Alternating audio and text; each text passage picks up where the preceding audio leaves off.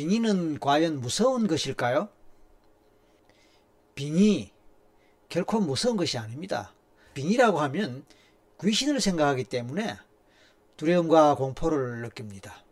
한, 복수, 소복 입고 피 흘리는 산 사람을 괴롭히는 악마 같은 것을 상상하게 됨으로써 으시시한 느낌, 무서운 느낌을 느끼게 되지요.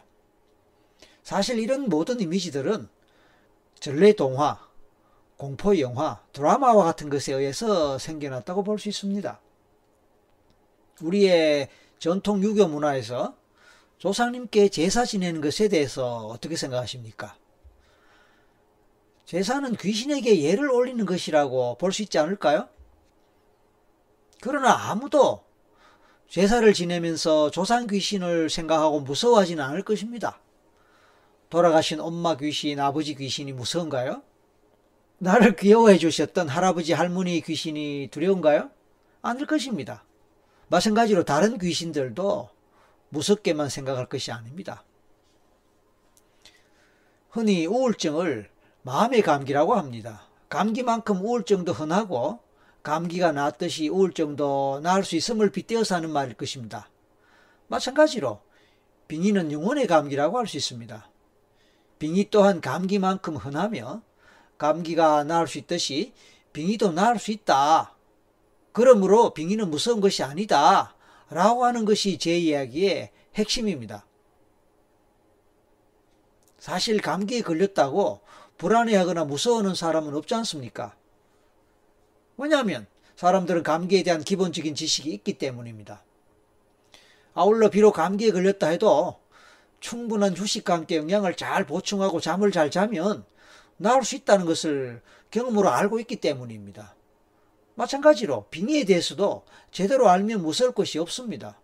그리고 감기처럼 제대로 대처하면 쉽게 나을 수도 있기 때문입니다.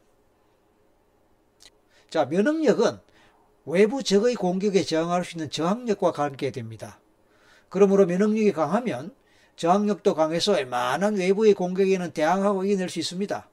그러나 면역력이 떨어지면 저항력도 떨어져서 외부의 공격에 쉽게 무너져서 질병에 걸리게 되고 장애 상태가 되지요.